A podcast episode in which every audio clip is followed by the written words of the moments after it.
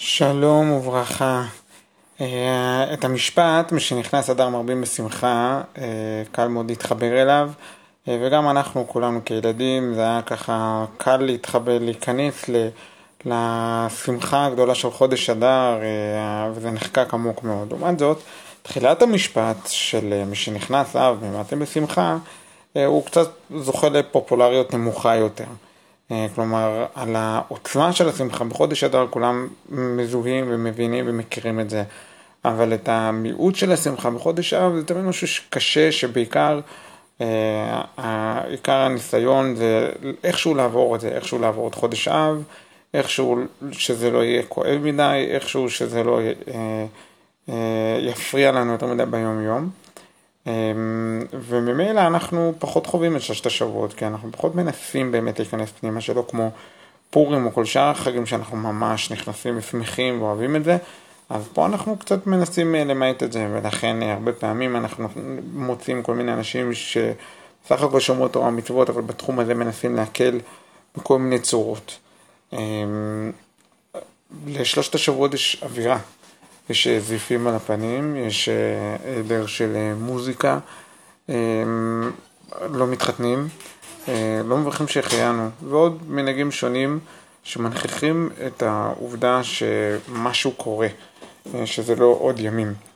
עכשיו, זה נכון שבאופן טבעי אנשים אבלים כשהם חייבים לעשות את זה, כלומר זה משהו שנכפה עליהם מבחוץ בגלל שחס וחלילה קרוב משפחה נפטר.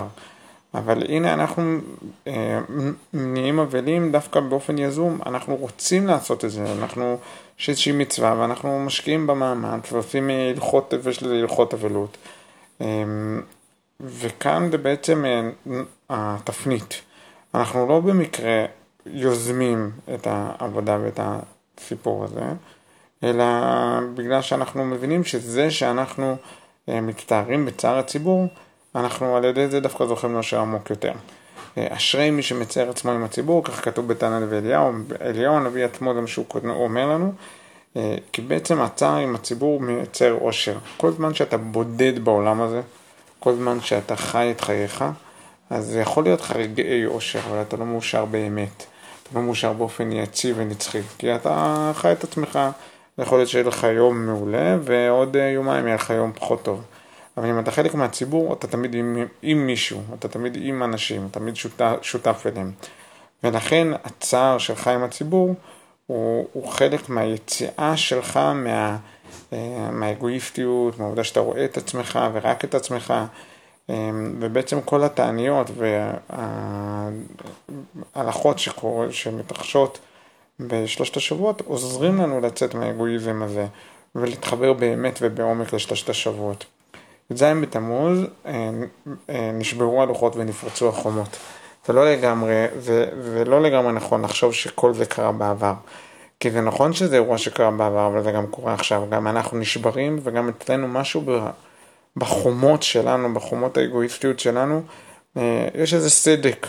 ואנחנו רוצים לפתוח את הסדק הזה, ממש לייצר שהחומות האלו הולכות ונעלמות, ושאנחנו כמה שיותר מזוהים עם הציבור.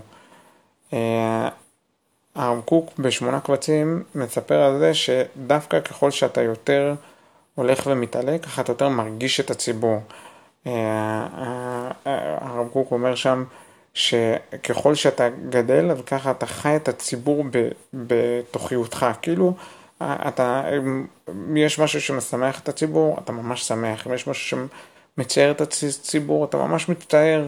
זה ממש משמעותי לך מה קורה סביבך ומה קורה בעם ישראל וימים של אבל וחורבן לעומת ימים של שמחה, ממש משמעותי לך.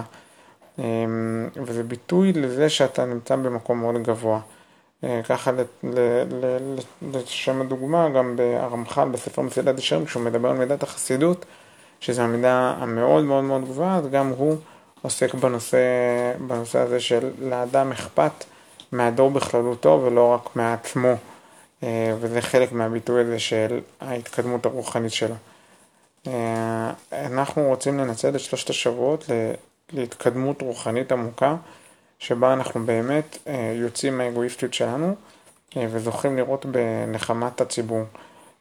כמו שהגמרא אומרת, שמי שמצטער בצערה של ירושלים, אז זוכה ורואה בשמחתה, כי באמת אכפת לו מהשמחה, אז פתאום כל התקדמות הכי קטנה של ירושלים אה, בפרט, אבל עם ישראל בכלל, אז פתאום נהיית כל כך משמעותית, כי הוא גם יודע, יודע כמה זה נורא בלי זה. אה, בעזרת השם שנזכה אה, ללכת ולגדול ולפרוח ולדעת איך להצטער בצער הציבור ולא רק בצער, בצער, בצער של עצמנו.